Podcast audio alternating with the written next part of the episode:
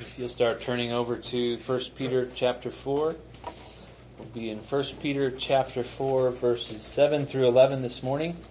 If you'll stand and join me as I read God's Word this morning.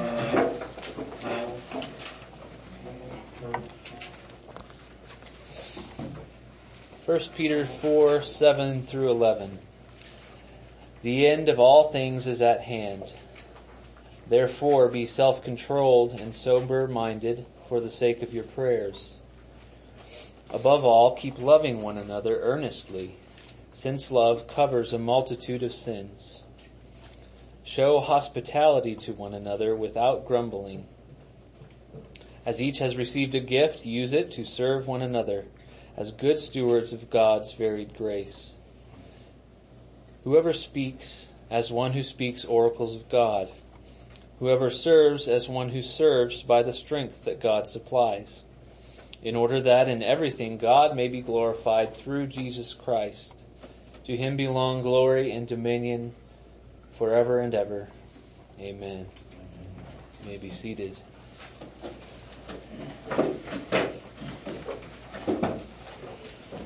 Let's go to God in prayer here this morning. Our Father, uh, we want to glorify you in everything that we do. Uh, you are worthy to be glorified. We bless you this morning for adopting us in, in Christ. And we ask you this morning that you would, by the power of the Spirit, cause us to become more like Christ, uh, to seek your face more fervently in prayer as he did, to love the saints with a, a sacrificial love like his, Father, we all eagerly wait for his return that we could uh, truly see him as he is and be like him. And that we would no longer have to, to deal with that corruption of our nature and that we could share in, in untainted fellowship. And while we wait, Father, we pray that you would keep us watchful, temperate, prayerful, loving, and serving uh, to the glory of your grace. And we ask, come quickly, Lord Jesus. Amen. two weeks we were uh, encouraged to put on the mind of Christ. Peter pointed us to the shortness of life when he said, spend the rest of your time no longer for the passions of human flesh. And he said that the past time was enough for doing what the Gentiles like to do and the, the remainder of our time should be unto the will of God. We kind of wrapped up those verses by pointing our attention to the reality of judgment and that we are preserved by the gospel. And his point really was a largely a negative point. He's basically said, there's not much time left, therefore don't do this. Well now today he's going to say, there's not much time left, do, do these things.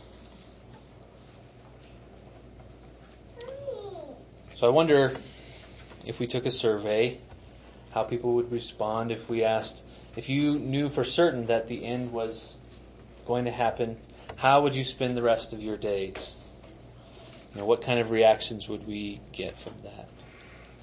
Live large, go out with a bang, maximize my pleasure maybe. Um, frantically gather supplies and, and, get into my bunker to, to survive the apocalypse.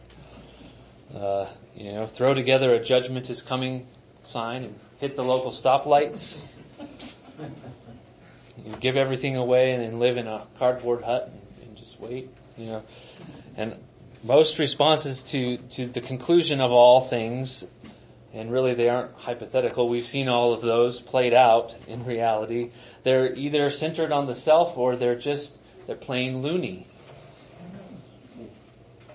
When people become convinced that the end is approaching, more often than not, all rational thought seems to just fly out the window.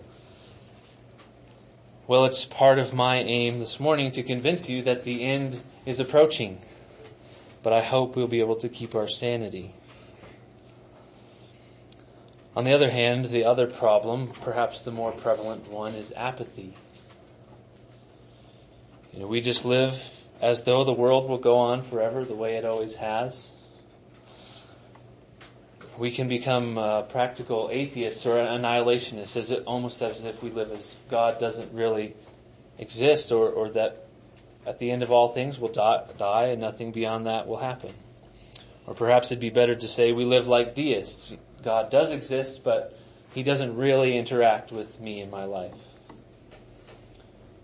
Well, we know God is very active in his creation and he has expectations of us and he interacts with us and he is bringing all things to a close.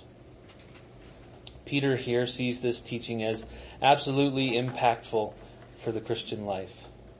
And so he begins this section with this declaration, the end of all things is at hand. And then he'll proceed to tell us how that should affect our existence. So this morning we'll kind of follow Peter's outline first by looking at this doctrine that he presents. The end of all things is at hand. And then we'll look at how it impacts our lives and, and conclude uh, with the purpose that he supplies. So my hope is that we'll all leave this room with a deeper awareness of the approaching end, the nearness of the end, and also be better equipped to lead a temperate, prayerful, loving, hospitable, serving life in Christ to the glory of God as we wait for Jesus to come back. So let's begin with the doctrine that he presents, this declaration. The end of all things is at hand. Therefore be self-controlled and sober-minded for the sake of your prayers. The end of all things is at hand. So, to state the obvious, Peter wrote this 2,000 years ago. What does he mean the end of all things is at hand? How at hand was it 2,000 years ago? You know, was he wrong when he said the end of all things is at hand? Maybe he was referring to the fall of Jerusalem in AD 70. That's what some people think. Um, but really, I don't know how that can be called the end of all things. And also, he was writing to people in Asia Minor, probably Gentiles at that. So I don't think that's what he means there. I think what he's describing here is what John says in, in 1 John when he says, Children, it is the last hour. Right now is the last hour. All of the apostles communicate in some way that time is short, that the second coming of Christ is at hand, that the judgment is around the corner. They seem genuinely to think that Jesus could come back at any moment. And, and just because they died before that promise was fulfilled doesn't make them misguided or misinformed. It makes them Christian. It's the natural Christian disposition to hope for and cling to the arrival of Jesus. Calvin says it well. He says we must remember this principle that from the time when Christ once appeared, there is nothing left for the faithful but with suspended minds ever to look forward to his second coming. So I think it's biblically accurate to call that entire time between Christ's ascension and his second arrival the final hour or the last days.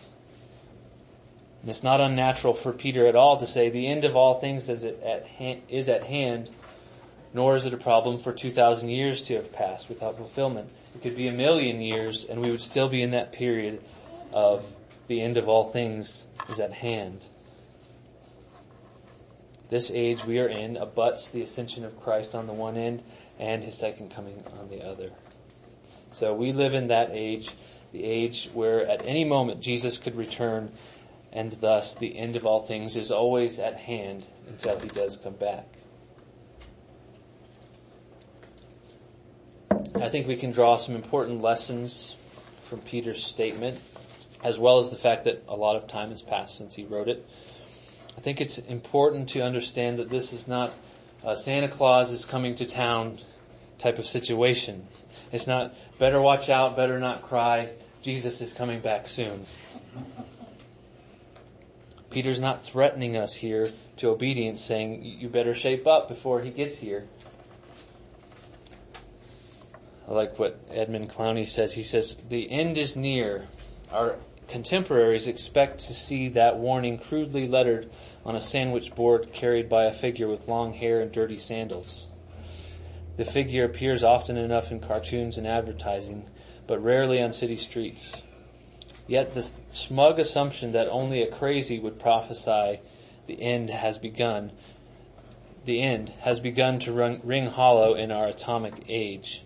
He's writing in 1988. How different is the Christian expectation of the end from the foreboding that sees atomic annihilation? The Christian looks for the Lord who will bring judgment, justice, and the wonder of a new creation. So the prospect of the arrival of, of Christ is pure, undiluted hope for the Christian. That's what we hope for. That's what we live for.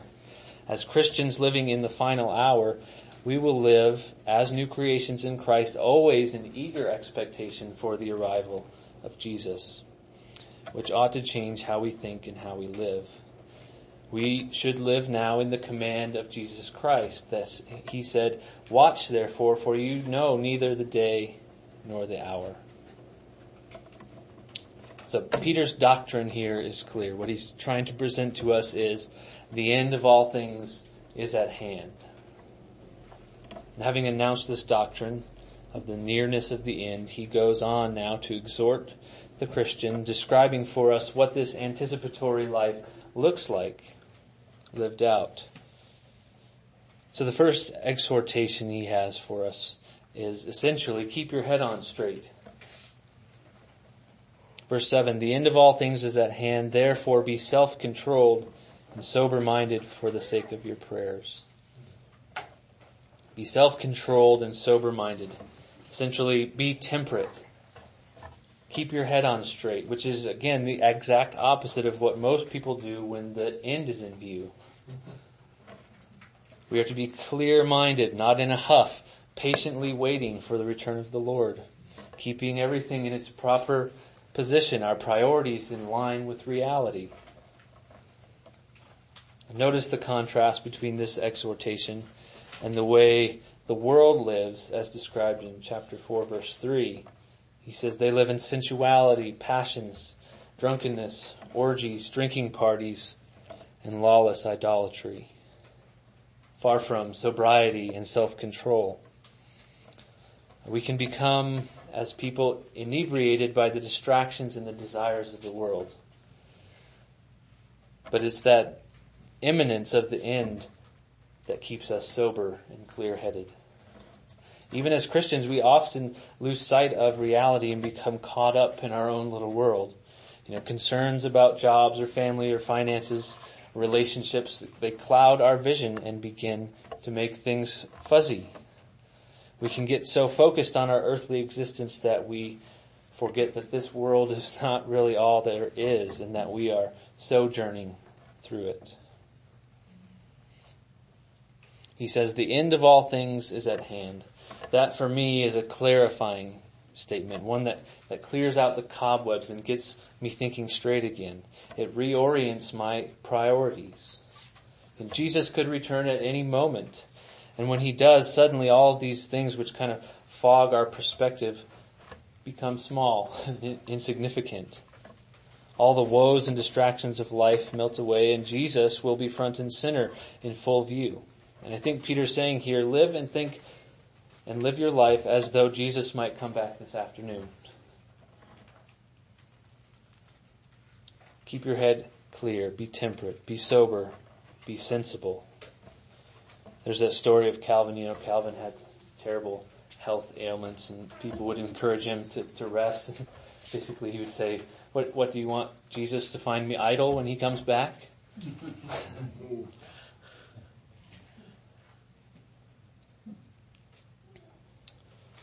This next phrase that P- Peter gives us here is kind of unexpected, I think. You'd expect him to say, be sober and be sensible so you can make a clear, cogent defense of the Christian faith. So you, you can think and defend well. But he says, be sober and self-controlled for the sake of your prayers. For the sake of your prayers or for a, the purpose of prayer. It's a fascinating thing to say. You know, Jesus is absent from us right now. Though he's gone, we continue to have a vital relationship with him. And that relationship is to be the forefront of our lives. Communication with God is absolutely critical for living the Christian life. in these final hours. And I think if there's one thing that disrupts communication with God, it's our own fog. You sit down to pray for five minutes and you'll be interrupted and the culprit will almost always be your own thoughts. At least for me. It's because I think we are inebriated by care of the world, wrapped up in a nonsensical anxiety. We're concerned with the pursuit of our own pleasure or the accomplishment of our own ambitions that we fail to pray as we ought to. And that's why Peter exhorts us to be temperate in mind for the sake of our prayers. As we look to that end of all things, our minds begin to clear and we recall there's much more to this life. This world is just the land of my sojourn on the way to the, that better homeland.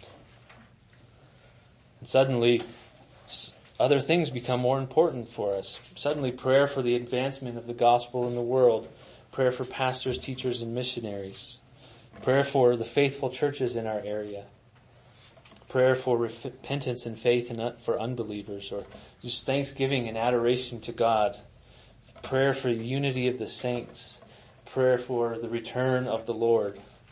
All of those things come into greater focus and our own problems are greatly diminished. Not that they don't matter, but they also come into focus. Rather than seeing them as obstacles in our path that we've chosen, they are part of the trail which God has chosen for us.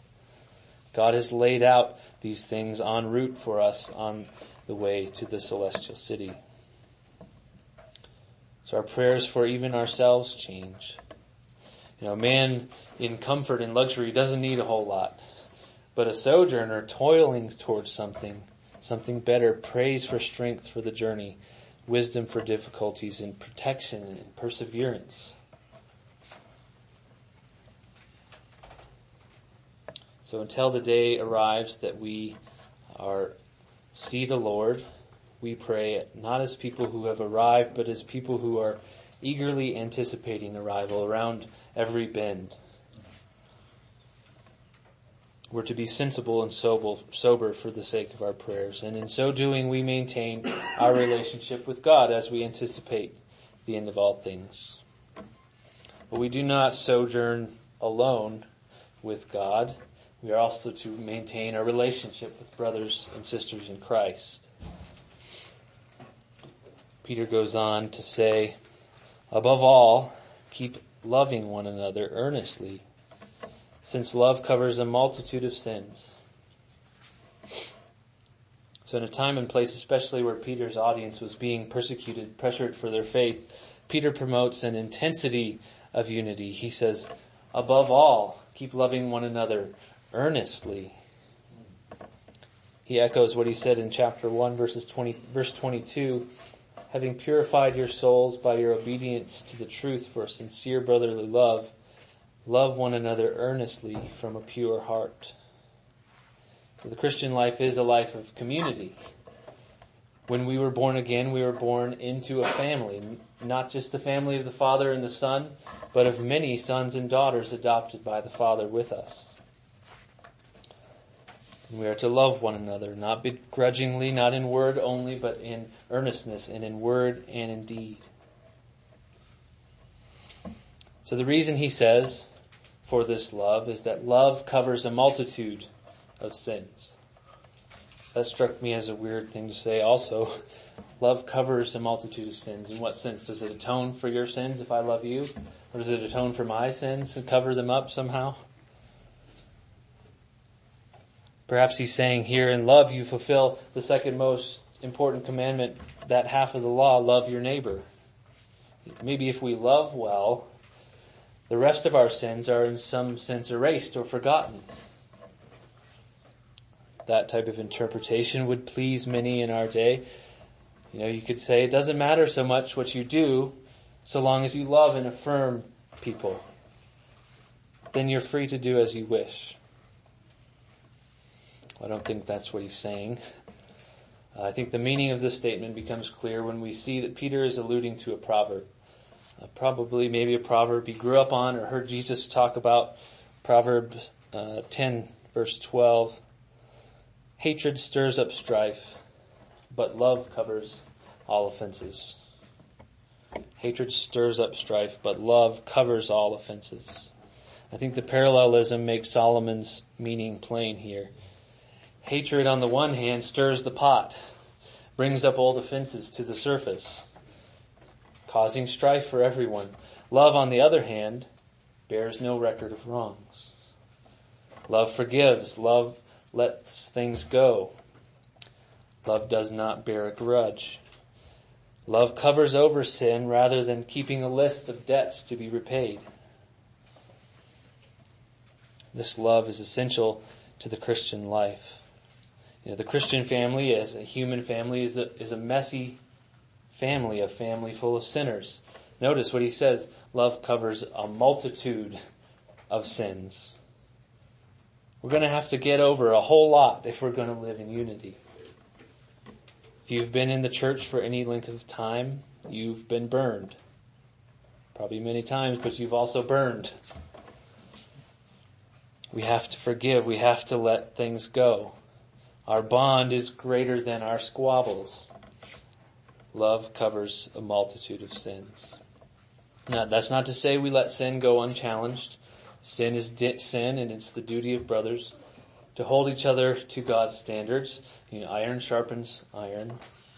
But in the end, we have to return in love to what Paul lays out for us in Colossians 3. He says, put on then as God's chosen ones, holy and beloved, compassion, kindness, humility, meekness, and patience, bearing with one another, and if one has a complaint against another, forgiving each other. As the Lord has forgiven you, you also must forgive. So as we sojourn and anticipate uh, the conclusion of all things, let's journey in the unity of the Spirit and in the bond of peace. An extension or an application of this brotherly love, Uh, a means by which this love is carried out is what I'm calling happy hospitality. He says in verse 9, show hospitality to one another without grumbling. In Peter's day, from what I understand, it was hospitality was essential to the spread of the gospel. Quite literally, the Greek word here is a compound word. It means love strangers. And from what I understand, inns and, and hotel type places in that day were shady. They were immoral places, not somewhere a missionary or an evangelist would want to go. And so they had to rely on the hospitality of the saints as they traveled to various cities. We can see this played out in the Bible. You can turn to 3 John how often do you hear that? Turn to 3 John.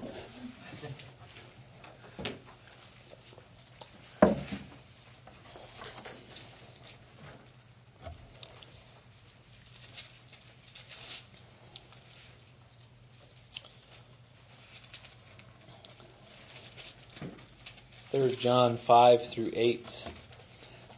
John tells them, Beloved, it is a faithful thing that you do in all your efforts for these brothers, strangers as they are, who testify to your love before the church.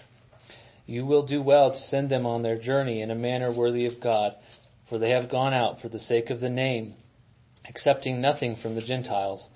Therefore we ought to support people like these, that we may be fellow workers for the truth. If you flip over just one page probably, in 2 John, we see some warnings about these type of people. Verses 8 through 10, watch yourselves so that you may not lose what we have worked for, but we may win a full reward. Everyone who goes on ahead and does not abide in the teaching of Christ does not have God. Whoever abides in the teaching has both the Father and the Son. If anyone comes to you and does not bring this teaching, do not receive him into your house or give him any greeting. And we also, there's a document called the Didache from very early on for Christian instruction, gave very specific instructions about how to deal with these traveling preachers and missionaries. And so we know from these things that hospitality was integral, in, integral to the life of the early church as it is today. We see from uh, third and second John that the, the people giving this hospitality were in fact participating in the spread of the gospel. And I think we can make application here to community life in the modern church, but I think Peter more than anything else here is saying we, we need to give of ourselves and of our comfort without grumbling so that Christ's church will be advanced. Extend yourself to the brethren. Our homes and our possessions are not given to us primarily for us. God has given them to us to promote himself and to advance his cause in the world. I think it'll look different for everyone in their giftings and their s- scenarios, but we ought to be thinking to ourselves, how can we apply this today? How can we do this today? Circumstances are not the same as they were then, but our homes and possessions are still meant to serve the purposes of God. So perhaps we do be more conscious about fellowship in each other's homes. The elders have talked about this a lot. The, the challenge of maintaining community in a church with members spread so far. I think hospitality goes a long way. Or perhaps we, we host a study, even inviting people we don't know well, though it may be uncomfortable. I, think there's a wide variety of opportunities to use the blessings God has given us to His glory if we keep our eyes open. Now, if we're given these temporal blessings for the sake of God and the sake of others, that's also true of our personal gifts, the gifts God has given us. He says in verse 10, as each has received a gift, use it to serve one another as good stewards of God's varied grace. Whoever speaks is one who speaks oracles of God. Whoever serves as one, as by the strength that God supplies. Now notice he doesn't say here, as each possesses an innate talent, or as each has developed a skill over many years of work. He says, as each has received a gift. The gifts God has given are for him so that we cannot boast in ourselves. But I know personally how prone I am to be like King Nebuchadnezzar. Is this not great Babylon, which I have built by my mighty power? I begin to think that the things I am good at define me. I think that I am high and mighty, that my successes are the fruit of my own strength and my own skill. Or conversely, with just as much pride in my heart, I think I'm a failure because I'm not good. I'm not smart enough. I'm not wise enough. Forgetting that it is God who uniquely gifts and calls us. And that our gifts are just that. They're gifts. There's something to be grateful for, to, to make us glory in God. Moreover, they are used to be used to benefit others. He says, as each has received a gift, use it to serve one another. Our gifts are given for the express purpose of serving the body. Calvin says, but this consideration is also very important, that the Lord hath divided, so divided his manifold graces, that no one is to be content with one thing and with his own gifts, but everyone has need of the help and aid of his brother. This I say is a bond which God hath appointed for retaining friendship among men, for they cannot live without mutual assistance. Thus it happens that he who in many things seeks the aid of his brother ought to communicate to them more freely what he has received. This bond of unity has been observed and noticed by heathens. But Peter teaches us here that God has designedly done this that he might bind men one to another. So we need the church. We need each other. There, there's no such thing as self-sufficiency in God's economy. He has intentionally made us good at some things and absolutely horrible at other things so that we would rely on each other. And this is a wonderful thing because in using our gifts, we are stewards of God's grace. It strikes me as strange every time, but that God uses us. that we are stewards of God's grace. So if we're keeping our gifts to ourselves, we're depraving the saints of God's grace. To put it in positive terms, when we contribute our gifts to the church, we are given the privilege to be a channel of God's grace to his people. Notice also here, there are not the gifted and the ungifted. He says, as each has received a gift. A gifting doesn't have to mean standing up front or taking a formal office in the church. It could be hospitality or having a servant's heart or encouragement or any number of things, even small things. But God has given gifts that differ according to the grace given to us. Peter here gives us two examples. He says, whoever speaks is one who speaks oracles of God. Whoever serves is one who serves by the strength that God supplies. So it seems to me that these examples reflect kind of the two offices of the church, elder and deacon, teaching and service. But these are examples for which we are to apply the truth across all of our gifts.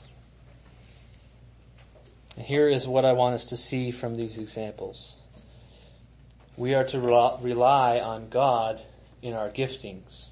So God doesn't just give us a gift and then let us do with it what he wants. It is a perpetual supply of God's grace, which allows us to exercise our gifts. And the one who speaks must rely on God. The one who serves must rely on God's strength. God is both the giver of gifts and the sustainer of our gifts. And all of this is unto his glory. That's the purpose in all of this. God's glory. Verse 11, second half. In order that in everything God may be glorified through Jesus Christ.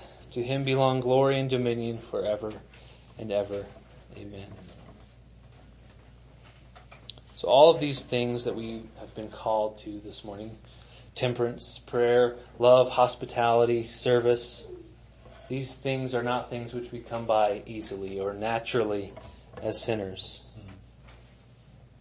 We should be encouraged because in these things that are difficult for us, we glorify God. And there is no higher purpose for which to live. The chief end of man is to glorify God, to enjoy Him forever.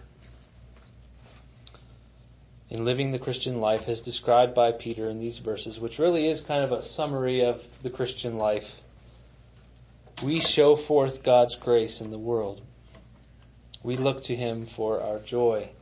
The enjoyment of God Himself is superior to us than the enjoyments the world has to offer. And so we live simple, sober lives unto His glory. And Peter says, to God belong the glory and dominion forever and ever. These traits, these things he says are God's, are his things. There's nothing we can do to give them to him. He already owns glory and dominion. That is a description of God as he is. We do not make him glorious, but we do point to his intrinsic glory.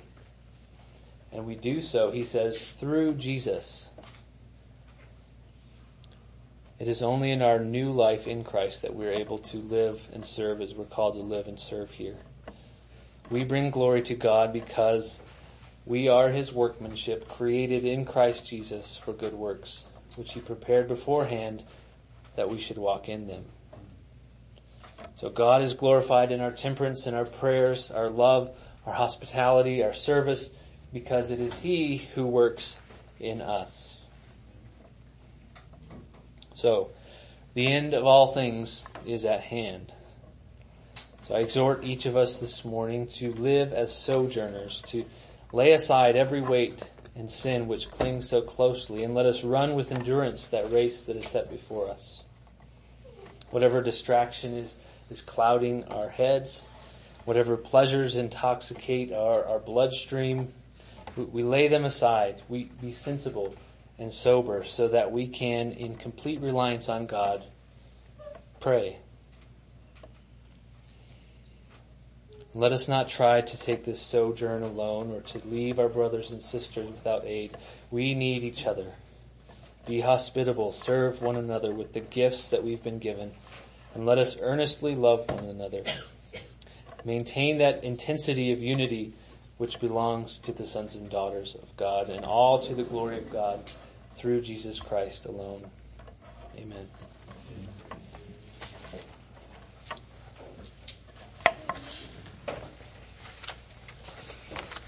take our hymnals again, and I put my bulletin. What's the number?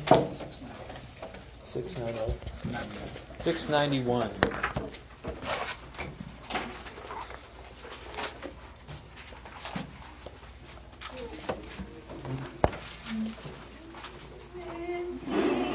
Like a